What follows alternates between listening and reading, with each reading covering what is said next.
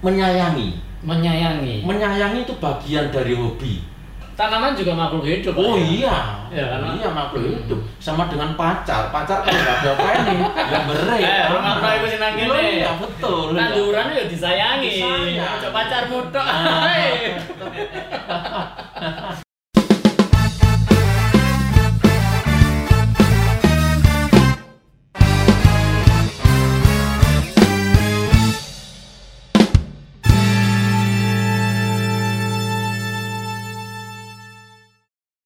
Assalamualaikum warahmatullahi wabarakatuh. Salam sehat untuk rekan-rekan atau teman-teman Bangga Surabaya. Ya, mengawali awal tahun baru 2021, ya semoga kita semua dapat eh, mencapai tujuan-tujuan kita yang mungkin tahun 2020 belum tercapai ya. Pada awal tahun ini eh, Bangga Surabaya mengeluarkan beberapa apa ya ini ya. eh, kita mengenalkan lah suatu program baru yaitu podcast Bangga Surabaya. Nah, dan nantinya di setiap episode akan kami tampilkan beberapa narasumber-narasumber yang sudah dilatih atau yang sudah mendapatkan manfaat dari beberapa program dari pemerintah kota Surabaya. Oke, langsung saja pada episode kali ini. Episode perdana nih, ya, podcast Bangga Surabaya. Kami kedatangan tamu yang sangat luar biasa, ya. Pada kali ini kami akan memberikan beberapa tips mungkin untuk rekan-rekan di masa pandemi ini di mana eh, mungkin banyak yang stay at home di rumah namun apa ya kira-kira yang perlu saya manfaatkan ah maka dari itu kita mencoba untuk eh, mengambil apa ya suatu contoh pelatihan pemberdayaan dari pemerintah kota Surabaya di bidang hidroponik pada episode kali ini kami sampaikan bahwa temanya adalah hidroponik asik dan menarik.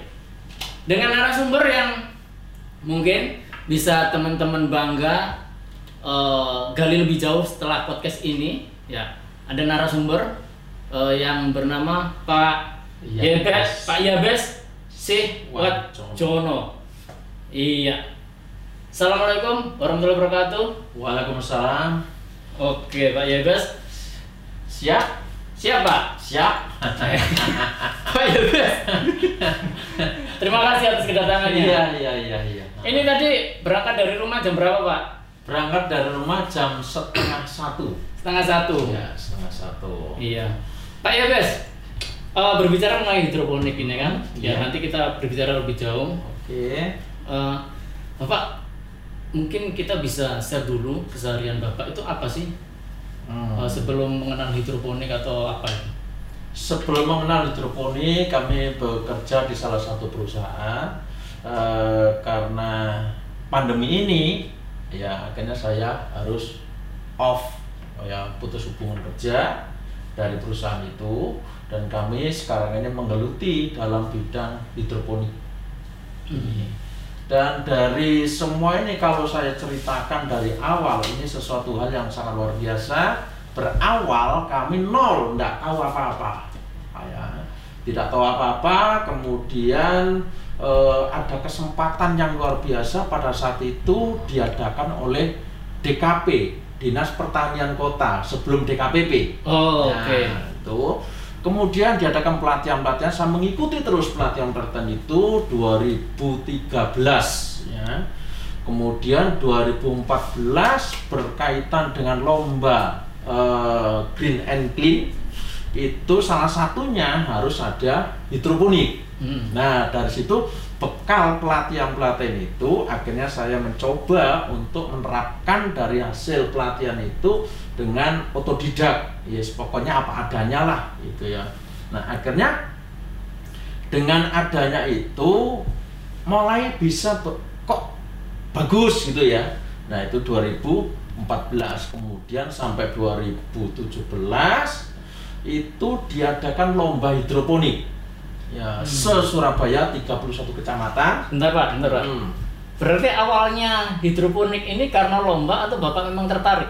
tertarik Tertarik, Pak, ya? tertarik karena saya memang latar belakang petani desa Oh. Nah, Waktu itu masih bekerja, Bapak? masih bekerja Masih bekerja? iya Hmm. masih bekerja nah kemudian eh, kok aneh gitu loh hidroponik itu tanpa tanah Ya. nah tanpa tanah hanya mengandalkan air nah itu yang membuat saya itu tertarik Hmm. kok bisa nah kemudian dalam dalam eh, pelatihan pelatihan itu di di apa ya di informasikan atau digambarkan bahwa tanpa membutuhkan lahan yang luas yang penting ada matahari itu semakin tertarik Hmm. padahal Surabaya kan su- sudah tidak ada tanah yang luas ya. Jadi memanfaatkan eh, lahan-lahan yang sempit kemudian waktu acara eh, pelatihan itu. Semakin saya tertarik lah saya ada eh, ada yang di pagar ada yang di jalan di gang-gang itu kok bisa gitu loh. Lah itulah akhirnya tertarik saya menggeluti dalam bidang itu. Kemudian tahun 2017 diadakan lomba ya oleh pihak pemerintah kota Surabaya melalui DKPP itu eh, se Surabaya lah lawan-lawan saya kan luar biasa Hmm. bidang sudah ada dari eh, isu pertanian kemudian ini ya saya ini apa gitu loh Eh, Bapak emang lulusan apa tuh, Pak? aduh kalau lulusan ini saya minder pak Loh, enggak apa-apa, Pak. Ini Minder. jadi kan ini kan ini kan pengetahuan untuk teman-teman Hmm, semua, hmm. ya kan. Nanti kita belum bicara soal produk ini, ya kan. Makanya itu biar Iya. biar kan eh, teman-teman eh, bangga ini bisa melihat bahwa eh, apa ya disiplin ilmu itu belum menentukan soal terkait keberhasilan. Iya, nah, ya, jadi saya jujur aja sebetulnya malu saya udah usah malu. sebetulnya Pak. malu tapi karena karena dari eh, sini saya justru malah bangga Mm-mm. saya jujur aja lulusan SMP Oh. SMP desa kemudian 2018 tertantang ya, tertantang karena mengikuti kegiatan itu standarnya syaratnya minimal SMA Oh iya. akhirnya 2018 kemarin saya mengikuti program paket C Nah, dari situlah saya mulai bisa eh, mengikuti dalam semua kegiatan-kegiatan yang dengan kriteria ya minimal SMA itu itu berawal dari situ. Nah untuk lomba 2017 itu berawal eh, dari cerita yang saya ceritakan, ceritakan tadi dan kesempatan buat saya yaitu untuk mengikuti lomba tersebut. Ya, mengikuti lomba tersebut. Yang penting saya memberikan yang terbaik bukan menang kalah. Karena kalau di, dilihat dari menangnya saya sudah tidak mungkin gitu loh Bapak sudah Nah, mikir yang anu ya. pokoknya saya enggak enggak mungkin lah itu. Oh, iya, iya. Karena apa saya dari desa, kemudian hanya otodidak ya adalah sedangkan yang yang di kota itu adalah sudah bergelut dalam bidang hidroponik Iya. dan sebagainya ya. Nah, itu saya sudah enggak berharap sudah, enggak berharap. Nah, kemudian dalam pengumuman lomba dalam lomba-lomba itu di tengah-tengah perlombaan di juri dan sebagainya itu kemudian pada saat warding di di balai kota itu diumumkan bahwa eh, harapan 3 2 1 juara 2 juara 1 juara 3 juara sampai juara 3 saya belum kok nggak ada Nggak ada nggak ada ada Wes, pokoknya ya wes wes nggak ada harapan itu loh nggak ada harapan memang memang saya nyadari Iya, gitu. iya, iya. ternyata waktu dengan juara ti- dua itu saya muncul. Eh, Waduh. ini sesuatu yang sangat luar biasa dari saya. yang nol tidak tahu apa-apa dan baru menggeluti Mm-mm. ya tiba-tiba muncul ada nama bapak di Nah. nominasi juara itu. Juara itu juara dua. Waduh saya rasanya kayak gimana? Gitu ya. Nah terus setelah itu enggak lama kemudian eh, banyak pengunjung oh, iya. banyak pengunjung termasuk dari DKPP Bali Hmm. itu juga dari kota-kota lain kemudian berkunjung di tempat saya itu sesuatu yang menjadikan seperti wisata. Wisata. Iya itu. Pak sebentar pak. Mm. Eh, jadi kalau dilihat memang manfaatnya luar biasa. Ya, pak ini pengen tahu sih dulu. Dulu kan tadi bapak tertarik melihat dan mengikuti lomba ya kan Hmm. Eh, waktu awal-awal ada sekitar kira-kira apa yang diberikan sekitar bantuan apa dari pemerintah kota Surabaya Nah, pada saat itu eh, kami dapat mengikuti lomba SSC dapat bantuan dari pihak kelurahan. Mm-mm. Itu media hidroponiknya itu eh, 4 meter. Ya, 4 meter. Nah, kemudian eh, berlanjut dengan menang itu me- mendapat juara dua itu kami mendapatkan eh, dapat kunjungan selang beberapa bulan dapat kunjungan dari Menpan Jakarta. Hmm. Nah, dari yang dari Pemkot itu ya ini ya, awal itu pak ya Oh, eh, awal itu kailnya itu, Iya, kailnya itu, betul, eh, betul. apa namanya bantuan berupa ya sebagai modal sebagai support aja Oh. itu waktu itu ya dibantu itu. Nah kemudian dari kunjungan dari Menpan Pusat Jakarta itu datang dia tanya loh Pak ini kok nggak di kok nggak diajukan KRPL KRPL itu apa? Gitu ya saya nggak tahu. Ternyata KRPL itu kawasan rumah pangan lestari itu akhirnya bantuan dari pemerintah itu turun melalui KRPL dan eh, melewat provinsi dan di win oleh DKPP dari DKPP sehingga kami eh, dibentuklah kelompok nah namanya kelompok tani itu untuk sebagai syarat eh, untuk untuk perkembangan dari eh, KRPL tersebut ya. dengan tujuan KRPL karena dilihat sudah eh, hidroponik sudah berkembang dan lokasi ada sehingga dapat membantu masyarakat di sekitar khususnya untuk memberikan edukasi kepada warga masyarakat kota Surabaya yang ingin belajar. Itu. Dan untuk melestarikan eh, seperti hidroponik kemudian juga ada peternakan ada perikanan ya. Itu itu harus kami kelola di situ. Itu.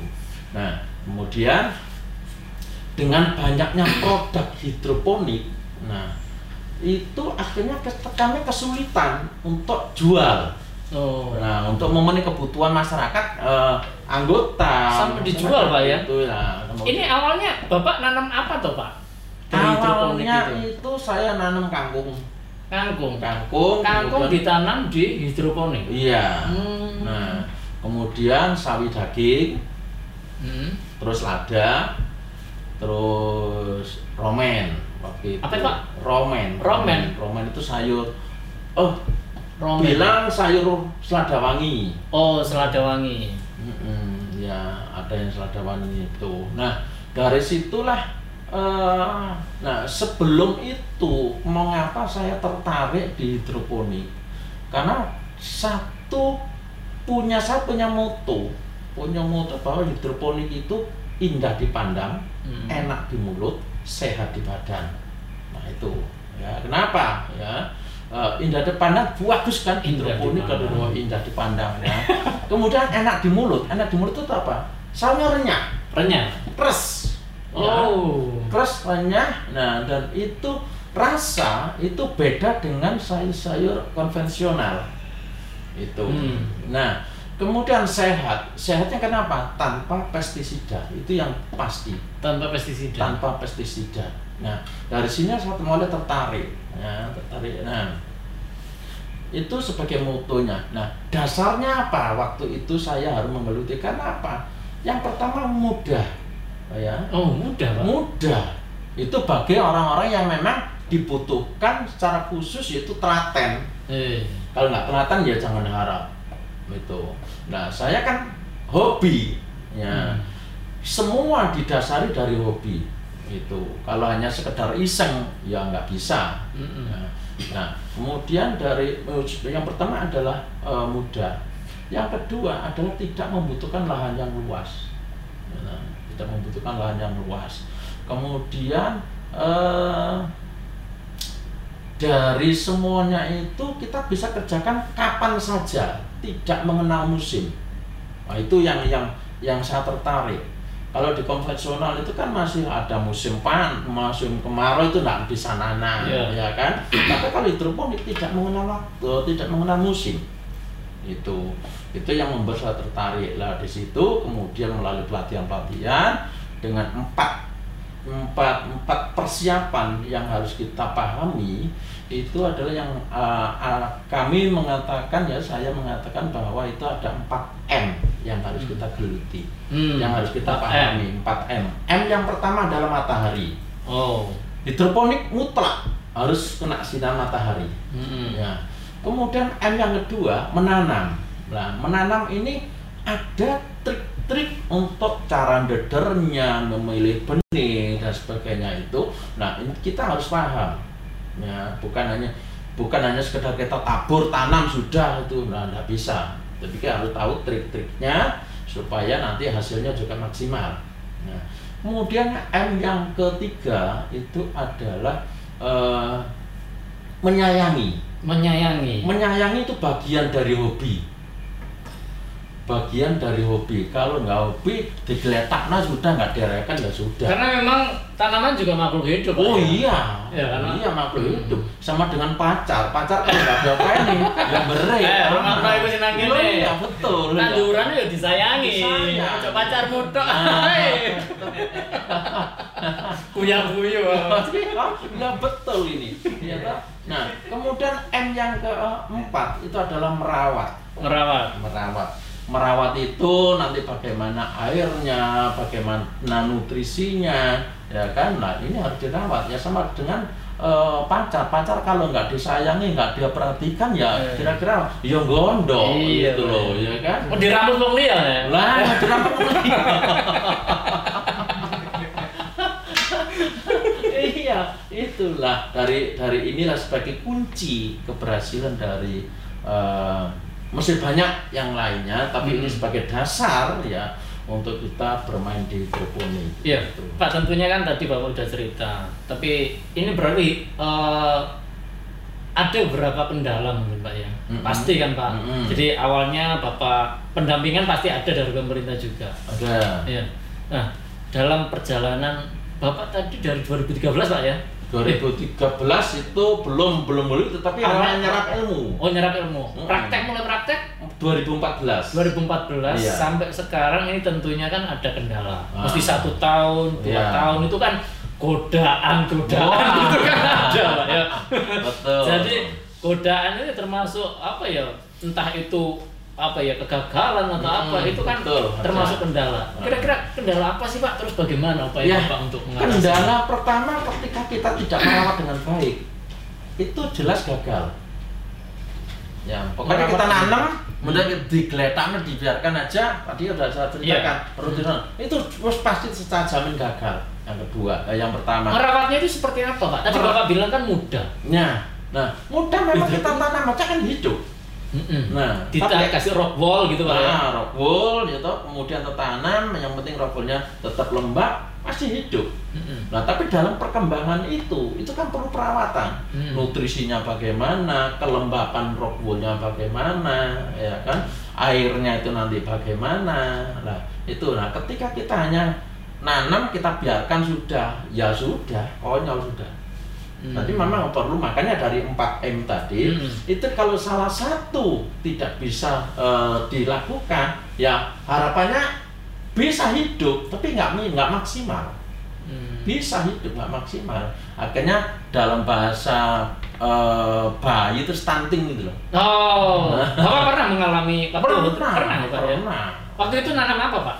waktu itu nanam sawi daging Sawi daging. sawi daging begitu saya tanam hidup saya taruh di tempatnya di net pot kemudian saya biarkan. Terus pokoknya tak gerojoki banyak tak bunuh terus ini ya enggak enggak tahu. Akhirnya lama-lama lama-lama harusnya bertumbuh dengan baik tapi kok tetap kerdil. Nah, lama-lama kuning. Nah Hmm. itu pH. Saya, saya nggak kontrol pH-nya, nggak kontrol nutrisinya itu bagaimana, kan itu ada standarnya.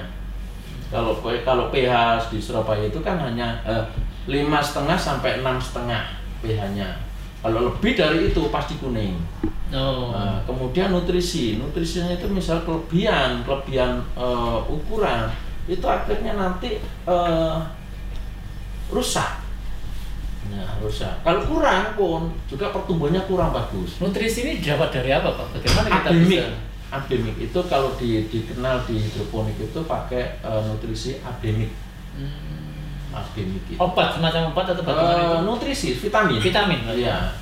Vitaminnya kan. Mudah dicari di mana? Oh mudah ya kalau udah di toko-toko eh, hidroponik itu sudah banyak sekali itu. Nah, Hmm. Oh, jadi ndak ndak begitu apa pak ya bermasalah pak ya kendala ya ada tapi kan Ya kendalanya satu satu kalau kita kurang memperhatikan hasilnya nanti bisa stunting kemudian tidak bisa maksimal itu. Kendala yang kedua itu eh, kalau musim hujan hujan seperti Hmm, ini iya. itu kan membutuhkan matahari. Betul. Nah matahari kadang-kadang kan kurang. Iya. nah itu akhirnya nanti dalam bahasa hidroponik itu kutilang. Oh. Kurus tinggi langsing. Kurus tinggi langsing. Kalau sudah itu waduh sudah Yes. terus gimana pak? Kayak ya saya sudah. the Eh, end pasrah aja. pasrah. Cabuti. Ganti baru itu Gitu. dari 2014 ya kan Hmm. dapat ilmunya 2013 2014 mulai praktek iya kan terus sampai hingga saat ini pak ya. Tentunya kan eh, sudah mendapat berapa manfaat ya? Iya betul. Kira-kira apa aja pak nah Pak? jadi gini pada saat 2018 itu produk dari hasil sayur itu kan eh, kami tingkatkan bagaimana untuk memenuhi kebutuhan kebutuhan keluarga kemudian bisa mendapatkan income yang untuk memenuhi kebutuhan keluarga juga akhirnya Hmm. harusnya jual ya. oh Nah, dari jual ini kami juga karena over produk produksinya Heeh. akhirnya kesulitan untuk jual. oh Nah, setelah kesulitan untuk jual, kami sambat ke DKPP, iya Dinas Pertanian dan Pertanahan Kota, Hmm. Kota Surabaya. Akhirnya dari sana itu direspon. Hmm. Nah, dari sana direspon, akhirnya kerjasama dengan Bapeko. iya tepatnya Januari eh, 2019 kami difasilitasi oleh Bapeko melalui eh, melalui DKPP itu di Fresh Market Surabaya. Fresh. Market ya, Citraland ya. Ya, Citraland. sampai sekarang ini kami dapat mendapatkan stand di sana untuk jualan. oh di stand pak Ada. cedok mah pak nang kono lumayan Nah. aku udah mampir stand pak Nah, nanti di sana ada stand PHS. stand PHS Nah, kita sudah mendapatkan eh, komunitas, kita membentuk komunitas namanya PHS. PHS itu adalah pecinta hidroponik Surabaya. oh Nah, kita dibina oleh DKPP. Iya iya iya Tuh. Sampai sekarang ini tadi saya juga masih jualan di sana. oh iya Heeh, jualan di sana. bocoran pak bocoran berapa pak kira-kira oleh keuntungan itu Kalau keuntungannya itu relatif. Relatif, ya? relatif. Tapi ya kalau omset itu rata-rata satu hari itu eh, bisa 250 sampai 300 ribu. ya lumayan pak Lumayan. Lumayan. nah, justru di sini kami berterima kasih dengan pemerintah kota melalui DKPP dan Bapeko. Ini eh, dari teman-teman ini eh, ada wadah ya keterlibatan dari eh, kami dibina oleh pemerintah kota itu sangat terima kasih karena apa? Dari teman-teman kami bisa membina Mm-mm. ya bukan kami hanya produksi saja, Ya. tapi kami membina membina dari eh, kelompok-kelompok lain. Hmm. Ya, itu termasuk kemarin eh, 2018 itu ada bantuan dari Musrenbang Ya, ya, untuk ya. masyarakat Kota Surabaya. Eh, kemudian juga 2019 juga musrenbang dari eh, untuk masyarakat Kota Surabaya. Yang terakhir 2020 kemarin itu dari DKPP. Nah, itu kami membina sekarang membina dari kelompok-kelompok petani para petani itu supaya tetap dia semangat. Kami mem- memfasilitasi untuk membantu pemasarannya. pemasaran Ya, jadi melalui di fresh market oh di Cipta sudah berapa kelompok pak yang jenengan bina dulu kan bapak kan sendiri mulai Ya. terus kan otomatis kan tidak mungkin bapak sendiri Hmm, hmm. apa Hmm. ada kelompok tambahan atau binaan itu kan Ya. sampai sekarang sudah berapa pak Eh, banyak pak dari dari PHS ini dari PHS ada empat empat empat pembina Mm-mm. dari masing-masing itu membina kalau kemarin yang terakhir terakhir kemarin itu masing-masing masing-masing eh, contohnya saya itu Hmm. bina tiga kelompok Tiga kelompok Pak ya. tiga kelompok terdiri satu kelompok terdiri dari kurang lebih 15 orang Oh, satu kelompok banyak juga Tuh. ya.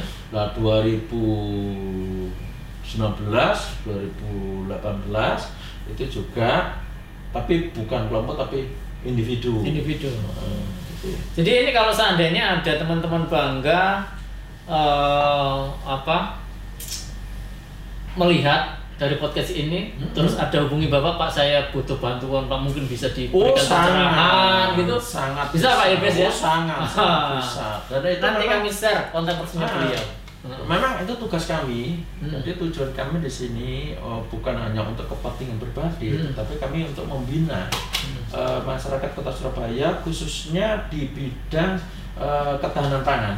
Hmm. Nah, ini supaya dari apalagi dalam kondisi saat ini, ini kan membutuhkan eh, apa ya? Membutuhkan pekerjaan atau aktivitas yang yang bermanfaat, Iya, betul. ya kan? Apalagi nanti ada yang kena PHK, Hmm. ada yang ini lah, termasuk saya, Hmm. termasuk saya ini dampak dari pandemi. Sehingga sekarang ini saya menggeluti bidang Iya. itu. Nah, bisa lebih fokus lagi pak ya? lebih fokus betul lebih fokus lagi kalau kemarin kan hanya Mm. ya, nyambi ya Mm. sekarang lebih fokus lagi dan nanti eh, ke depan itu akan kami secara produktivitasnya akan kami tingkatkan Iya. ya supaya yang paling tidak dandangi kang guling ya dandangi gak guling iya. Pak Yebes lagi pinter mengandeng-andengkan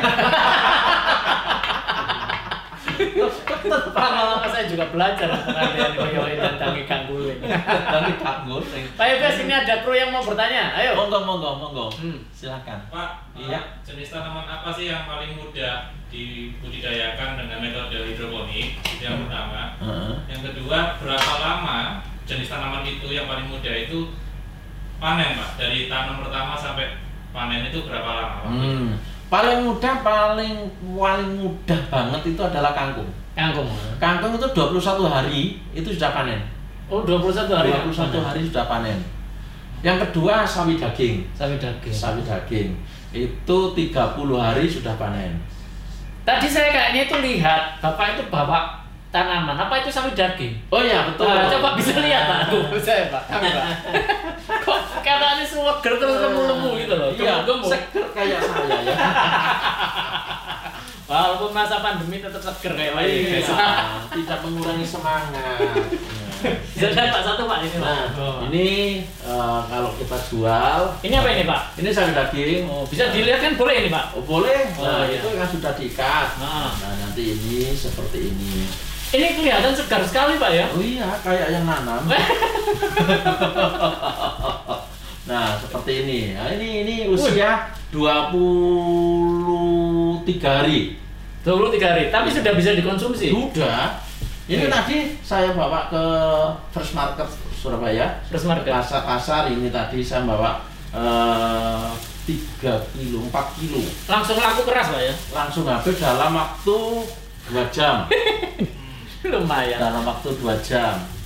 ini tanpa pestisida tanpa pestisida lebih renyah lebih renyah Ya. lebih fresh, Fresh lebih ya, Pak, ya? keras ya Hmm. ini memang ini produk kalau hidroponik itu produk premium pak ya iya Betul betul ya. Karena ya kelihatannya segar sekali nih. iya Kelihatan apalagi lihat saya tambah segar Pak, ya ya harus segar. Oh Karena, iya. karena tadi bapak bilang kan merawat dan menyayangi. Nah. Oh, kalau yang yang merawat dan menyayangi nggak segar, Nggak bisa ya stunting ya ya ini ya, Iya, iya, iya. Oke, Pak ini di depan meja saya ini juga ada produk-produk ini. Oh, ini iya. apa ini? Jenengan Ini. ini bawa banyak sekali ini apa ini? Saya selain untuk hidroponik, kami juga eh, nge- menanam toga. Toga itulah tanaman obat keluarga. Nah, dari nanam toga itu kami di, di- didampingi oleh pihak puskesmas Mm-mm. dari dinas kesehatan. Nah, akhirnya kami eh, mencoba untuk membuat dijadikan produk. Ya, dijadikan produk antara ini adalah namanya eh, kemaruk. Kemaruk. Nah, kemaruk itu bukan geragas ya. Nah, Kemaruk itu adalah padu panduan dari kemangi jeruk. Oh, kemangi jeruk. Nah, nanti bisa diincip nanti. Ya, ini kemangi jeruk dan ini eh, kami juga dapat binaan dari Disdak Dinas eh, Perdagangan. Kemudian juga dari pahlawan ekonomi, ya. Kemudian juga dari Dinas Kesehatan. Nah, ini ini produk kami. Ini yang pertama kemaruk, kemangi jeruk. Kemangi Nah, jeruk. ini manfaatnya adalah satu untuk menghindari sarawe sariawan, Hmm. melancarkan peredaran darah, menambah stamina.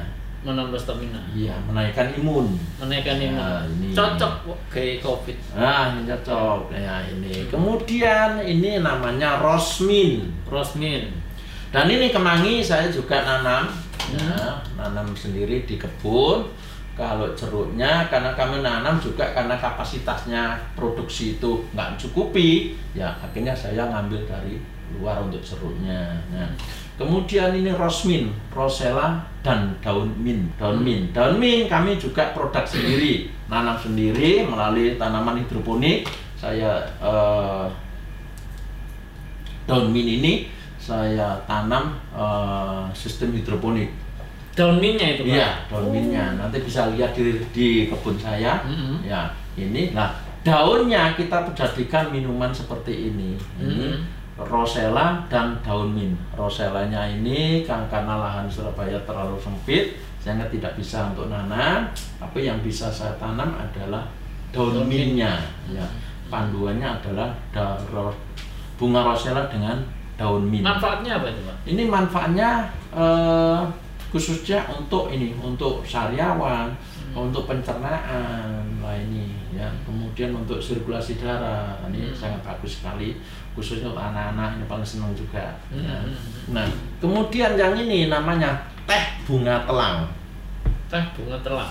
Teh bunga telang. Nah, ini bunga telangnya ini saya juga nanam sendiri Hmm. di kebun. Jadi setiap pagi kita panen bunganya.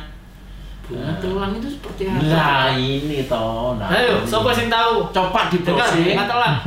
di browsing bunga Bu. telang Hmm? itu manfaatnya telang. apa saja sekarang bisa di browsing bunga telang manfaat bunga telang Hmm. ini sangat luar biasa dan ini eh, sangat bagus sekali untuk kesehatan Bapak tahu aja. Ya. Manfaat dari siapa, Pak? Bapak browsing di sendiri atau bagaimana? ya inilah gunanya IT Oh. tapi kita produk ini juga nggak sembarangan Iya. tapi kita harus eh, konsultasi dengan dina dina eh, pihak dinas kesehatan Pendampingan, Pak, ya? Ada pendampingan, ya? melalui puskesmas Oh. Ya, jadi nggak ngawur lah Tinggal ngawur, ya? nggak ngawur lah ini sudah ada ada sipnya sudah ada tinggal untuk BP POM BB POM-nya. BP POM nah ini ini masih masih Tapi yang jelas kan sudah terverifikasi oleh teman-teman di Oh Dinas sudah, bahwa ini aman Kalau nggak itu saya nggak berani untuk Iya. ngedar dijual.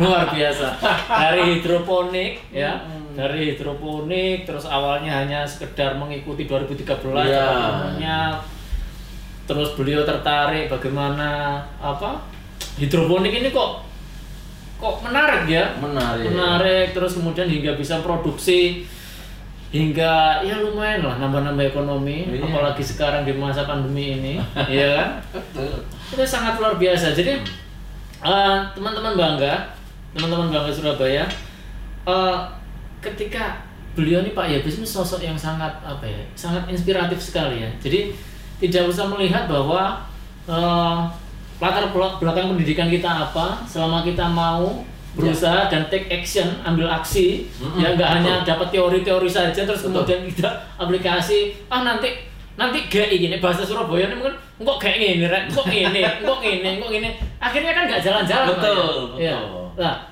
saya sangat eh, apa ya terinspirasi dengan bapak karena bapak ya mohon maaf apa namanya dengan apa tadi bapak bilang minder lawannya insinyur tapi buktinya bapak bisa meraih suatu pencapaian yang sangat luar biasa hingga saat ini pun jenengan sebagai pembina di antara eh, apa namanya kalau hidroponik itu sebutannya apa pak orang-orang yang suka hidroponik itu apa sebutannya pak Ya, apa ya? Cara hidroponik ya. Ya, pokoknya pengembang ah, itu lah Pak, petani hidroponik Oh iya, ya. ya itu tadi pecinta, pecinta hidroponik sampai iya. sekarang ya. Sekarang. Awalnya hobi ternyata bisa bermanfaat bagi ekonomi. Nah, bersamaan itu juga eh, setelah hidroponik, lomba hidroponik, kami juga di eh, rekrut untuk men- oh, lomba petani urban farming. Oh. Nah, itu secara konvensional pakai polybag dan sebagainya Iya, iya, itu. iya. Nah, puji Tuhan di situ kami malah juara satu. Oh ya? Oh. Waduh, aku malah juara satu ini dulu. Waduh. Juara satu Pak ya. Juara satu untuk urban, Eh. urban farmingnya. Ayo, rumah ayo ini sesuatu hal bagi Oh, saya. Nah, Pak Yebe saya bisa kok. saya punya prinsip seperti ini. Setiap event, setiap kegiatan lomba apa saja, saya tidak memikirkan menang atau kalah. No. Tapi saya hanya berpedoman bahwa saya harus memberikan yang terbaik. Hmm. Nah, memberikan terbaik itu bisa dilihat kalau memang itu betul-betul baik. Berarti di belakang saya akan mengikuti, entah itu juara, entah itu apa, saya percaya di situ akan mengikuti di belakang saya. Itu karena saya totalitas. Pokoknya ketika kami ngambil keputusan untuk lomba, untuk kegiatan apa saja, kemudian anak hidroponik, urban farming itu pun saya harus memberikan yang terbaik. Hmm. Nah, memberikan terbaik. Jadi bukan nah untuk memberikan terbaik itu tentunya dibutuhkan satu ketekunan. Yang kedua dari hati. Hmm. Ya. Kemudian yang yang ketiga jangan putus asa. Gagal sekarang besok pasti berhasil. Wajar. Nah, itu. Jadi saya eh, selalu positive thinking. Positif. Iya. Pasti ada sesuatu. Iya, pasti di depan situ ada sesuatu yang masih terpendam. Iya iya. kita masih belum bisa menggali ke sana Hmm. ya belum bisa meraih ke sana tapi bagaimana untuk meraih ke sana tentunya ada kerja keras Mantap. Oh. Luar biasa. Itu, itu itu saya sampaikan kepada teman-teman kemudian anggota-anggota kelompok itu jangan sekali-sekali putus asa yang kedua kita harus kerja keras yang ketiga kita harus telaten yang keempat kita harus dari hati kalau enggak nggak bisa Iya. itu Oke, ini sangat luar biasa sekali Pak Yebes. ah iya tak Iya, kalau boleh luar biasa. Hah? Pak, kalau ngelak Pak diminum. Iki dari tadi. kalau ini kurang pas. Oh, iya? Oh. Ya iyalah. Boleh. Boleh. Mm-mm. Saya- ini kan dari teman-teman elang, ke ya. sana. Eh, kan gak ngerti rasanya tuh. Iya. Rasanya di sini aja iri. Nah, karena saya sudah terlalu banyak sering, Iya. maka saya pamit ini Oh, aja. iya. Iya rasanya Pak. Monggo di sana masih ada. Ada. Silakan. Iya. Monggo Mbak Jafri, monggo. Iya. Yang kemaru atau yang yang ini, yang eh, Rosella? Rasanya ya ada kecut sedikit, tapi sedikit sekali kecutnya. Hmm. Terus ya jelas seger lah ini. Iya. Mengurangi, meningkatkan imun, mengatasi bronkitis, mengurangi batuk, asma, detok tubuh. Lalu main detok. Ya. Luar biasa Pak Ebes. Ini belajar toh, Pak. Belajar. Oke, teman-teman bangga, itu tadi eh, beberapa perbincangan kita dengan Pak Yebes ini. eh, kalau saya melihat ya, saya bila, bisa bilang beliau ini pakar hi- hidroponik lah. Waduh. Ya, bis Kalau- pakar praktisi. kalau- praktisi Pak, praktisi ya. beliau ini praktisi hidroponik yang Ya, kita masih belajar. Pak. ya Masih yang di belajar. Surabaya sudah sudah eh, menunjukkan eh, apa keberhasilan ya nanti teman-teman bangga bisa bisa menghubungi beliau kita share nanti di apa caption ataupun di bawah video ini bisa dihubungi ataupun kalau seandainya teman-teman bangga melakukan pola hidup sehat ya kan Pak Iya. ini kan selain dijual di fresh market kan nanti bisa teman-teman telepon loh Oh, bisa. saya butuh ini saya butuh ini kira-kira bisa, kirim Pak Bisa. Nah, bisa. itu nanti bisa kirim. Eh, nanti hubungi aja kita kita kita berikan di apa? Eh, ini ya. Hah? Kolom deskripsi ya. Kolom deskripsi. Silakan hubungi Pak Yebes. Nanti dicarikan sama Oh Pak Yebes. siap. Ya. Siap.